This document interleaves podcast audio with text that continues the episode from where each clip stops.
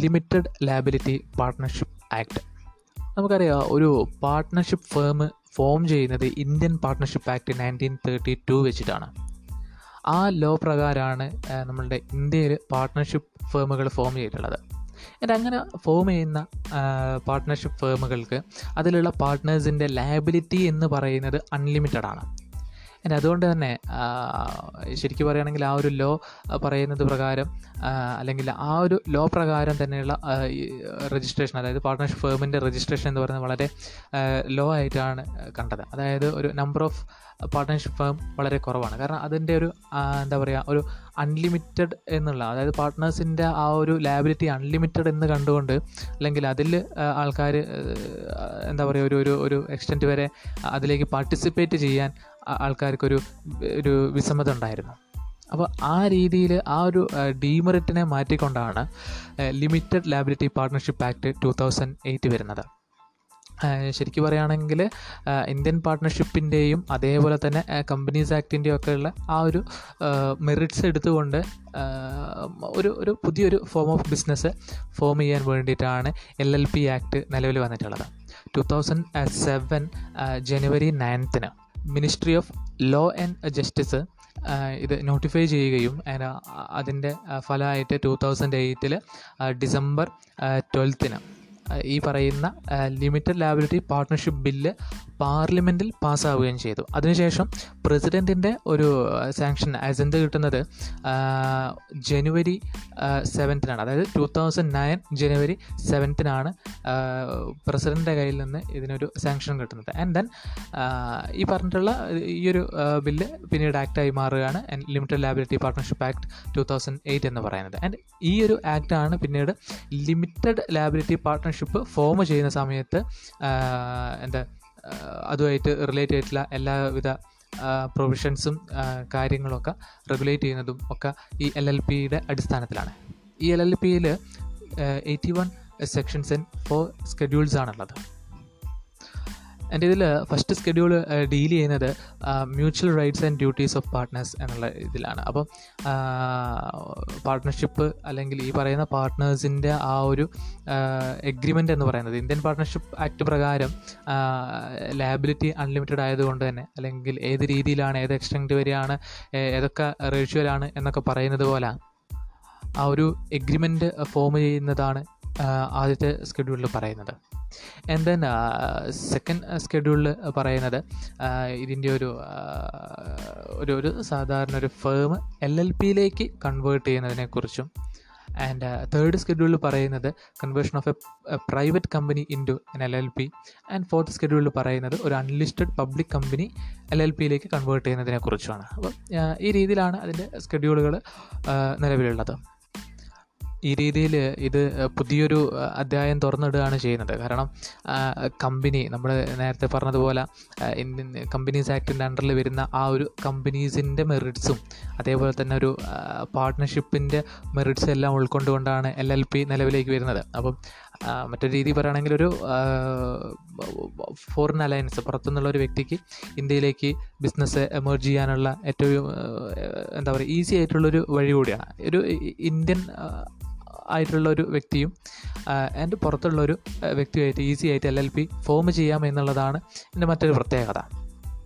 എൻ്റെ ആ രീതിയിൽ ഇതിൻ്റെ ഒരു മീനിങ് എന്നുള്ള രീതിയിൽ ഇതിനെ നോക്കുകയാണെങ്കിൽ LLP എന്ന് പറയുന്നത് ഒരു പുതിയ ഫോം ഓഫ് എന്താ പറയുക ലീഗൽ ബിസിനസ് എൻറ്റിറ്റിയാണ്. മറ്റുള്ള എല്ലാത്തിൽ നിന്നും വ്യത്യസ്തമായിട്ട് തന്നെ ഒരു ബിസിനസ് എൻറ്റിറ്റിയാണ്. ആൻഡ് ലിമിറ്റഡ് ലയബിലിറ്റി ആയിട്ട് തന്നെ ഓരോരുത്തരും അതിൽ നിലനിൽക്കുന്നുണ്ട്. ആൻഡ് ശരിക്കും പറയുകയാണെങ്കിൽ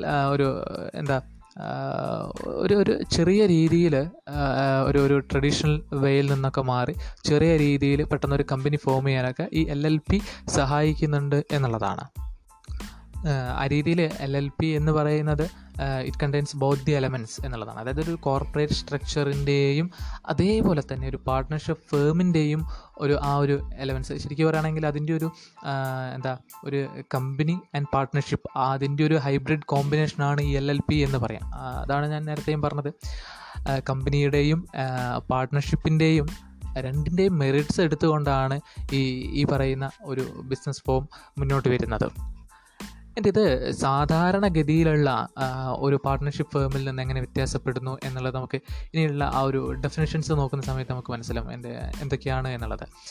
നമുക്ക് സിമ്പിളായിട്ട് ഇതിൻ്റെ ഒരു പേര് കൊണ്ടും ആ ഒരു കാര്യം കൊണ്ടൊക്കെ നമുക്കറിയാം കമ്പനിയിൽ നിന്ന് ഇത് ഒരു പാർട്ട്ണർഷിപ്പ് എത്രത്തോളം വ്യത്യസ്തമായി കിടക്കുന്നു അത്രത്തോളം വ്യത്യാസം കമ്പനിയിൽ നിന്ന് ഇങ്ങോട്ട് വരുന്നുണ്ട്. ആൻഡ് അതേപോലെ തന്നെ പാർട്ട്ണർഷിപ്പിൽ നിന്ന് എത്ര വ്യത്യാസം ഇതിലേക്കുണ്ടെന്ന് കൂടി നോക്കിക്കഴിഞ്ഞാൽ ഈ പറയുന്ന പാർട്ട്ണർഷിപ്പിൻ്റെയും കമ്പനീസിൻ്റെയും ഇടയിൽ ഇതെവിടെ പ്ലേസ് ചെയ്യാൻ പറ്റുന്നുള്ളത് നമുക്ക് കൃത്യമായിട്ട് ഐഡൻറ്റിഫൈ ചെയ്യാൻ പറ്റും. ആൻഡ് ആ രീതിയിൽ സെക്ഷൻ 2(d)യിൽ പറയുന്നൊരു കാര്യമുണ്ട്, ബോഡി കോർപ്പറേറ്റ് എന്ന് പറയുന്നത്. That means a company define in section 3 of companies act 1956. ശ്രദ്ധിക്കണം, ഈ കമ്പനീസ് ആക്ട് 1956 ഇപ്പോൾ അറിയപ്പെടുന്നത് കമ്പനീസ് ആക്ട് 2013 എന്നുള്ളതാണ്. ആൻഡ് ഇറ്റ് ഇൻക്ലൂഡ്സ്, അതിൽ ഇൻക്ലൂഡ് ആയിട്ടുള്ള കാര്യങ്ങൾ: ഒന്ന്, a LLP registered under this act, then a LLP incorporated outside India, and മൂന്നാമത്തത് a company incorporated outside India. അപ്പോൾ ഈ രീതിയിൽ വരുന്ന കാര്യങ്ങളാണ് ബോഡി കോർപ്പറേറ്റ് എന്നുള്ള രീതിയിൽ ഇവിടെ ഡിഫൈൻ ചെയ്യുന്നത്. ആൻഡ് ഈ പറഞ്ഞ കാര്യങ്ങളിൽ കുറച്ച് കാര്യങ്ങൾ ഇൻക്ലൂഡ് ചെയ്യാത്തതുണ്ട്. അതായത് എ കോർപ്പറേഷൻ സോൾ മീൻസ് ഒരു ഒരു ഒരു ഒരു കോർപ്പറേറ്റ് ബോഡി, വലിയൊരു കോർപ്പറേറ്റ് കമ്പനി എന്നുള്ള രീതിയിൽ. ആൻഡ് അതേപോലെ തന്നെ ഷെയർ വരുന്ന കാര്യങ്ങൾ ആ രീതിയിലുള്ള കോർപ്പറേറ്റ് ബോഡി. ആൻഡ് രണ്ടാമത്തത് cooperative society registered and any law for the time being in force, അതായത് കോപ്പറേറ്റീവ് സൊസൈറ്റി എന്ന് സിമ്പിളായിട്ട് നമുക്ക് പറയാം. ആൻഡ് അതിൻ്റെ കൂടെ എനി അതർ, അതായത് ഈ പറഞ്ഞിട്ടുള്ള അല്ലാത്ത, അതായത് നമ്മൾ ആദ്യത്തെ സെക്ഷനിൽ പറഞ്ഞിട്ടില്ലാത്ത അല്ലെങ്കിൽ അതിൽ പെടാത്ത, സിംപ്ലി പറയുകയാണെങ്കിൽ a company as defined in section 3 companies ആക്ടിൽ പറഞ്ഞിട്ടുള്ള ആ സെക്ഷൻ 3യിൽ വരാത്ത കാര്യങ്ങളുണ്ടാവുമല്ലോ, അങ്ങനെ വരുന്ന കമ്പനികളും ഇതിലേക്ക് വരുന്നില്ല എന്നാണ് പറയുന്നത്. ആൻഡ് സെക്ഷൻ 2(j) ആണ് പിന്നീട് നമ്മൾ ശ്രദ്ധിക്കേണ്ട ഒരു ഡെഫിനേഷൻ. ഏറ്റവും ഇമ്പോർട്ടൻ്റ് ആയിട്ടുള്ള ഇതിൻ്റെ ഒരു LLPൻ്റെ ഏറ്റവും പ്രൈമായിട്ടുള്ളൊരു കാര്യം ഡെസിഗ്നേറ്റഡ് പാർട്ട്ണർ എന്നുള്ളതാണ്. ആൻഡ് ബൈ ഡെഫിനിഷൻ, അതായത് സെക്ഷൻ 2(j)യിൽ പറയുന്നത് designated partner means any partner designated as such pursuant to section 7. Section 7ൽ പറഞ്ഞിട്ടുള്ളതുപോലെ ഒരു പാർട്ട്ണർക്ക് ഒരു പ്രത്യേക പദവി കൊടുക്കുന്നതാണ്. ആൻഡ് ആ വ്യക്തിക്ക് അല്ലെങ്കിൽ വ്യക്തികൾക്ക്, ഡെസിഗ്നേറ്റഡ് പാർട്ട്നേഴ്സായിട്ടിരിക്കുന്ന വ്യക്തികളുടെ ലയബിലിറ്റി എന്ന് പറയുന്നത് അൺലിമിറ്റഡ് ആയിരിക്കും. ആൻഡ് മറ്റുള്ളവർക്ക്, നമ്മൾ ഇന്ത്യൻ പാർട്ട്ണർഷിപ്പിൽ നോക്കുകയാണെങ്കിൽ വരുന്ന എല്ലാ പാർട്ട്നേഴ്സിനും അൺലിമിറ്റഡ് ആണ്. ആൻഡ് ഇവിടെ ഡെസിഗ്നേറ്റഡ് പാർട്ട്ണർക്ക് മാത്രമാണ് എന്ത് വരുന്നുള്ളൂ, അൺലിമിറ്റഡ് ലയബിലിറ്റി വരുന്നുള്ളൂ. അപ്പോൾ ഈ ഡെസിഗ്നേറ്റഡ് പാർട്ട്ണർ എന്നുള്ളത് വളരെ ഇമ്പോർട്ടൻ്റ് ആയിട്ടുള്ളൊരു കാര്യമാണ് ഈ LLPയെ സംബന്ധിച്ചിടത്തോളം. ആൻഡ് ഈ ഡെസിഗ്നേറ്റഡ് പാർട്ട്ണർ എന്ന് പറയുന്നത് ശരിക്കും പറയുകയാണെങ്കിൽ എല്ലാ LLPകൾക്കും അറ്റ്ലീസ്റ്റ് 2 ഡെസിഗ്നേറ്റഡ് പാർട്ട്നേഴ്സ് ഉണ്ടായിരിക്കണം എന്നുള്ളതാണ്. And who are individuals and at least 1 of them shall be a resident in India. അപ്പോൾ ആ രീതിയിൽ എല്ലാ LLPക്കും 2 ഡെസിഗ്നേറ്റഡ് പാർട്ട്നേഴ്സ് ഉണ്ടായിരിക്കുകയും വേണം. അതിൽ അവർ ഈ പറയുന്ന 2 വ്യക്തികളും ഇൻഡിവിജ്വൽസ് എന്നുള്ളത് ആയിരിക്കണം എന്നുള്ളതാണ്. അപ്പോൾ ആ ഇൻഡിവിജ്വൽസിൽ ഒരു വ്യക്തി ഇന്ത്യയിലുള്ളത് തന്നെയായിരിക്കണം. എൻ്റെ രണ്ടാമത്തൊരു കാര്യം പറയുന്നത് സെക്ഷൻ 7ൽ രണ്ടാമത്തൊരു കാര്യം പറയുന്നത്, നമ്മൾ പറഞ്ഞു ഈ ഒരു LLPയിലേക്ക് മറ്റുള്ള ബോഡി കോർപ്പറേറ്റിനും ഒക്കെ പാർട്ടിസിപ്പേറ്റ് ചെയ്യാം എന്നുള്ളത്. അവർക്കും ഈ പറയുന്നത് പോലെ എന്ത് ചെയ്യാം, പാർട്ട്നേഴ്സായിട്ട് ഇതിലേക്ക് കയറാം. അപ്പോൾ ഈ പറയുന്നത് പോലെ ഒരു വ്യക്തികളില്ലാതെ, അതായത് വ്യക്തികളില്ലാതെ എല്ലാവരും ഒരു വിധത്തിലുള്ള എല്ലാവരും ഈ പറയുന്നത് പോലെ ബോഡി കോർപ്പറേറ്റോ അല്ലെങ്കിൽ അങ്ങനെയുള്ള ആൾക്കാരോ ആണെങ്കിൽ, അപ്പോൾ അവിടെ വരുന്നൊരു കണ്ടീഷൻ എന്ന് പറഞ്ഞിട്ടുണ്ടെങ്കിൽ ഈ രീതിയിലാണ്. അതായത് ഈ പറയുന്ന ബോഡി കോർപ്പറേറ്റിൽ ഉള്ള ആൾക്കാർ മീൻസ് അവരുടെ നോമിനീസ് ഡെസിഗ്നേറ്റഡ് പാർട്ട്നേഴ്സായിട്ട് ആക്ട് ചെയ്യണം എന്നുള്ളതാണ്. അതായത് ഒരു ബോഡി കോർപ്പറേറ്റിന് സിംപ്ലി അവർക്ക് മീൻസ് ആ ഒരു ലീഗൽ എൻറ്റിറ്റിക്ക് എന്താക്കാൻ പറ്റില്ല, ഒരു ഡെസിഗ്നേറ്റഡ് പാർട്ട്ണറായിട്ട് മാറാൻ പറ്റില്ല. പകരം അതിലുള്ള അല്ലെങ്കിൽ അവർ നോമിനേറ്റ് ചെയ്യുന്ന 2 വ്യക്തികൾ എന്തായിരിക്കണം, ഈ പറയുന്നത് പോലെ ഈ പറയുന്ന സെക്ഷൻ 7(1)ൽ പറഞ്ഞിട്ടുള്ളതുപോലെ 2 ഡെസിഗ്നേറ്റഡ് പാർട്ട്നേഴ്സ് എങ്കിലും നോമിനേറ്റ് ചെയ്തിട്ട് അവർ വന്നിട്ടുണ്ടാവണം. അതിലൊരാൾ ഈ പറയുന്ന പോലെ ഇന്ത്യയിൽ റെസിഡൻ്റ് ആയിരിക്കണം എന്നുള്ളതാണ്. ആൻഡ് ഇവിടെ റെസിഡൻറ്റ് ഇൻ ഇന്ത്യ എന്നുള്ളതാണ് ഇവിടെ സെക്ഷൻ 7(3)ൽ ഡിഫൈൻ ചെയ്യുന്നത്. അതായത് ഈ ഒരു പർപ്പസിന് വേണ്ടിയിട്ട് റെസിഡൻറ്റ് ഇൻ ഇന്ത്യ എന്ന് പറയുന്ന ആ ഒരു ടേം ഇവിടെ കൃത്യമായിട്ട് ഡിഫൈൻ ചെയ്യുന്നുള്ളതാണ്. ഒരു ആ രീതിയിൽ നോക്കുകയാണെങ്കിൽ ആ ഒരു വ്യക്തി ഇന്ത്യയിൽ കഴിഞ്ഞൊരു വർഷത്തെ, അതായത് തൊട്ട് മുൻപത്തെ ഒരു വർഷത്തിൽ 182 ദിവസം അതിൽ കുറയാതെ, അതായത് 182 ദിവസം അതിൽ കൂടുതലോ ഇവിടെ ഉണ്ടായിരിക്കണം എന്നുള്ളതാണ്. അങ്ങനെയുള്ള ഒരു വ്യക്തിയാണ് റെസിഡൻറ്റ് ഇൻ ഇന്ത്യ എന്ന് പറയുന്നത്. ഓക്കെ, ആൻഡ് ഇത് ഈ റെസിഡൻസ് സ്റ്റാറ്റസ് നമ്മളുടെ ഇൻകം ടാക്സുമായിട്ട് റിലേറ്റ് ചെയ്തിട്ടുള്ള ആ രീതിയിലല്ല നോക്കുന്നത്. സിംപ്ലി ഈ ഒരു കാര്യം വെച്ചിട്ടാണ് നമ്മൾ റെസിഡൻറ്റ് ഇൻ ഇന്ത്യ ആണോ അല്ലയോ എന്നുള്ളത് നമ്മൾ ചെക്ക് ചെയ്യുന്നത്. സെക്ഷൻ 7(3)ലുള്ള ആ ഒരു ക്ലോസ് പ്രകാരമാണ് നമ്മൾ ആ ഒരു റെസിഡൻഷ്യൽ സ്റ്റാറ്റസ് നമ്മൾ ഐഡൻറ്റിഫൈ ചെയ്യുന്നത്. നമ്മൾ നേരത്തെ പറഞ്ഞു LLP എന്ന് പറയുന്നത് ഒരു ബോഡി കോർപ്പറേറ്റ് ആണ്. LLP ആക്ട് പ്രകാരം സെക്ഷൻ 2(1)ൽ അത് കൃത്യമായിട്ട് അത് ഡിഫൈൻ ചെയ്യുന്നുണ്ട് ഈ ഒരു ബോഡി കോർപ്പറേറ്റ് എങ്ങനെയാണ് എന്നുള്ളതൊക്കെ നമ്മൾ നേരത്തെ പറഞ്ഞതുപോലെ തന്നെ. ആൻഡ് ദെൻ ഇതിനൊരു പെർപ്പച്വൽ സക്സഷൻ ഉണ്ട് എന്നുള്ളതാണ്. LLP എന്ന് പറയുന്നത് കണ്ടിന്യൂസ് ആയിട്ടുള്ളൊരു എക്സിസ്റ്റൻസ് അതിനുണ്ട്. പാർട്ട്നേഴ്സ് ചേഞ്ച് ആയാലോ ഡെത്ത് ആയാലോ അങ്ങനെയുള്ള കാര്യങ്ങൾ, അതായത് പാർട്ട്ണർഷിപ്പ് ആക്ടിൽ ഒരു പാർട്ട്ണർ പോയി കഴിഞ്ഞാൽ പാർട്ട്ണർഷിപ്പ് ഫേം ആ ഒരു എഗ്രിമെൻ്റ് ഇല്ലാതായി പോകുന്ന ഒരു അവസ്ഥയുണ്ട്. അപ്പോൾ ആ രീതിയിലുള്ളൊരു പ്രശ്നം എന്തിനില്ല? LLPക്ക് ഇല്ല. ഇതിനൊരു സെപ്പറേറ്റ് ആയിട്ടുള്ളൊരു എക്സിസ്റ്റൻസ് തന്നെയുണ്ട്. ആൻഡ് ഇത് കണ്ടിന്യൂസ് ആയിട്ട് ഇങ്ങനെ മുന്നോട്ട് പോയിക്കൊണ്ടിരിക്കും. അതിൻ്റെ ആരാണോ പാർട്ട്നേഴ്സ് എന്നുള്ളത് അതിനനുസരിച്ചിട്ടായിരിക്കും. മീൻസ് ആ ഒരു എന്താ പറയുക, ഒരു കമ്പനിയിൽ ഈ ഒരു ഷെയർ ഹോൾഡേഴ്സ് പാർട്ടിസിപ്പേറ്റ് ചെയ്യുന്നത് പോലെ തന്നെ പാർട്ട്നേഴ്സിന് പാർട്ടിസിപ്പേറ്റ് ചെയ്യാം എന്നുള്ളൊരു രീതിയിലാണ്. ആൻഡ് അത് ആ രീതിയിലാണ് പറയുന്നത്. ആൻഡ് ഒരു സെപ്പറേറ്റ് ലീഗൽ എൻറ്റിറ്റിയാണ് അങ്ങനെ നോക്കുന്ന സമയത്ത്. LLP എന്ന് പറയുന്നത് മറ്റേതൊരു ബിസിനസ് ഫോം പോലെ ഒരു സെപ്പറേറ്റ് ആയിട്ടുള്ളൊരു ലീഗൽ എൻറ്റിറ്റിയാണ്. പക്ഷേ പാർട്ട്ണർഷിപ്പ് ഫേം നമുക്ക് LLP പോലെയല്ല, സെപ്പറേറ്റ് ലീഗൽ എൻറ്റിറ്റി അല്ല എന്നുള്ളതാണ്. എന്താണോ പാർട്ട്നേഴ്സ് അത് തന്നെയാണ് ഈ പറയുന്ന എൻറ്റിറ്റി എന്ന് പറയുന്നത്. ആൻഡ് നമുക്ക് പാർട്ട്ണർഷിപ്പ് ഫേമിൽ കാണാൻ കഴിയുന്നൊരു കാര്യം, ആ ഒരു പാർട്ട്ണർഷിപ്പ് ഉള്ള ഏതൊരു വ്യക്തിയും ചെയ്യുന്ന, അല്ലെങ്കിൽ ഈ പറയുന്ന പാർട്ട്ണർഷിപ്പ് ആക്ടിൽ വരുന്ന പാർട്ട്നേഴ്സ് ചെയ്യുന്ന ഒരു കാര്യത്തിന് എല്ലാവരും ഈക്വലി ലേബിളാണ്. എൻ്റെ ആ രീതിയിൽ ആരും ഇൻഡിപെൻഡൻ്റ് അല്ല എന്നുള്ളതാണ്. പക്ഷേ ഇവിടെ വരുന്ന സമയത്ത് അങ്ങനെ ഒരു പ്രശ്നമല്ല. ആ ഒരു എന്താ പറയുക, ഇൻഡിപെൻഡൻസ് നമുക്കിവിടെ കാണാൻ കഴിയും. മ്യൂച്വൽ ഏജൻസി എന്നുള്ള രീതിയിൽ ഒരു പാർട്ട്ണറും no partner is liable on account of independent or unauthorised actions of other partners എന്നുള്ളതാണ്. മറ്റുള്ള പാർട്ട്നേഴ്സിൻ്റെ അൺഓതറൈസ്ഡ് ആയിട്ടുള്ള ആക്ഷൻസിന് ഓരോരുത്തരും, ഓരോ ഇൻഡിവിജ്വലും എന്തല്ല എന്ന ഒരു ലയബിളല്ല എന്ന് പറയാം.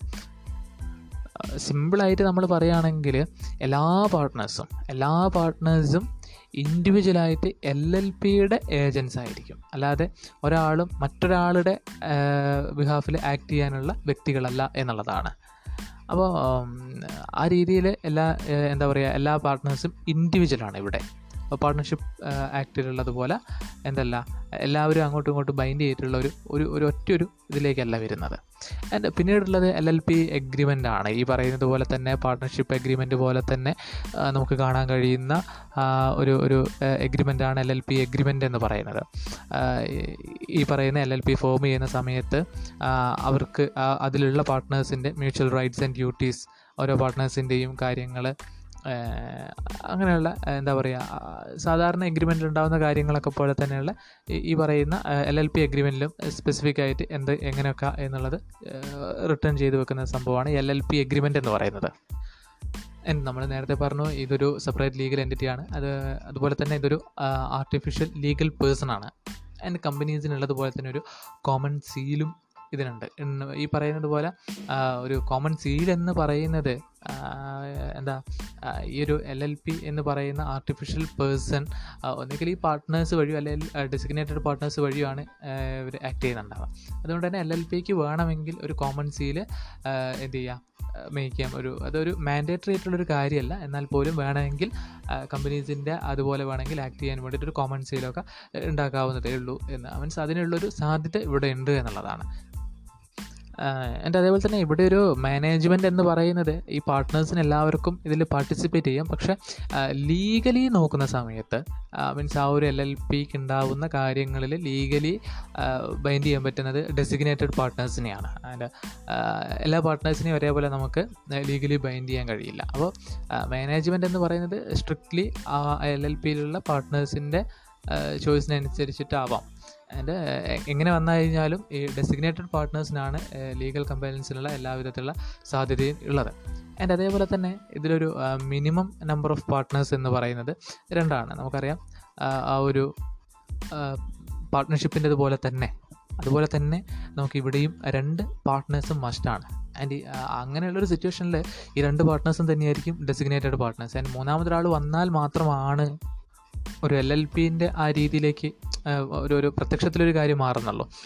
രണ്ട് പാർട്ട്നേഴ്സ് ഉള്ള സമയത്ത് നമ്മൾ എന്താ പറയുക, ഇന്ത്യൻ പാർട്ട്ണർഷിപ്പ് ആക്ട് ഉള്ളതുപോലെ തന്നെയുള്ള കാര്യങ്ങളൊക്കെ തന്നെയായിരിക്കും. അവർക്ക് രണ്ടുപേർക്ക് അൺലിമിറ്റഡ് ആയിട്ടുള്ള ലയബിലിറ്റി കാര്യങ്ങളൊക്കെ ഉണ്ടാവും. അപ്പോൾ ആ രീതിയിൽ പറയുകയാണെങ്കിൽ രണ്ട് പാർട്ട്നേഴ്സ് ഉണ്ടായിരിക്കണം. അതിൻ്റെ രണ്ട് ഡെസിഗ്നേറ്റഡ് പാർട്ട്നേഴ്സും മസ്റ്റാണ്. ആൻഡ് അതിലൊരാൾ ഇന്ത്യയിൽ തന്നെ ഉണ്ടായിരിക്കണം എന്നുള്ളതാണ്. ആൻഡ് ഇതിൻ്റെ മറ്റൊരു അഡ്വാൻറ്റേജ് എന്ന് പറയുന്നത് ഈ പറയുന്ന പോലെ there is no maximum limit to partners എന്നുള്ളതാണ്. അതായത് എൽ എൽ പിയിൽ അങ്ങനെ ഒരു മാക്സിമം ലിമിറ്റ് ഇല്ല എന്നുള്ളതാണ്.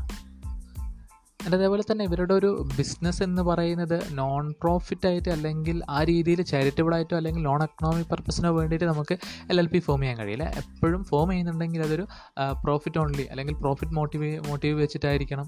ആ ഒരു രീതിയിൽ ബിസിനസ് ചെയ്യാൻ വേണ്ടിയിട്ടായിരിക്കണം എൽ എൽ പി ഫോം ചെയ്യേണ്ടതാണ്. അതായത് ശരിക്കും പറയുകയാണെങ്കിൽ ചാരിറ്റബിൾ ട്രസ്റ്റ് അങ്ങനെയുള്ള കാര്യങ്ങൾക്കൊന്നും എൽ എൽ പി ഫോം ഉപകരിക്കില്ല, അങ്ങനെ ഫോം ചെയ്യാൻ കഴിയില്ല എന്നുള്ളതാണ്.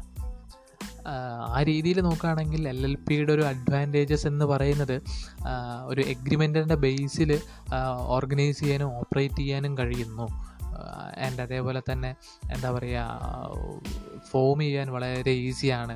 ആൻഡ് അതേപോലെ തന്നെ എല്ലാ പാർട്ട്നേഴ്സിനും ഒരു ലിമിറ്റഡ് ലയബിലിറ്റി എൻജോയ് ചെയ്യാൻ പറ്റും. ആൻഡ് ഡെസിഗ്നേറ്റഡ് പാർട്ട്നേഴ്സിന് അതിൻ്റേതായിട്ടുള്ള കാര്യങ്ങളുണ്ട്. ആൻഡ് ദെൻ ക്യാപിറ്റൽ സ്ട്രക്ചർ ഫ്ലെക്സിബിളാണ്. അതേപോലെ തന്നെ ഡിസോൾവ് ചെയ്യാൻ വളരെ എളുപ്പമാണ്. അതൊക്കെയാണ് ഇതിൻ്റെ ഒരു ഈസിനെസ് എന്ന് പറയുന്നത്. ആൻഡ്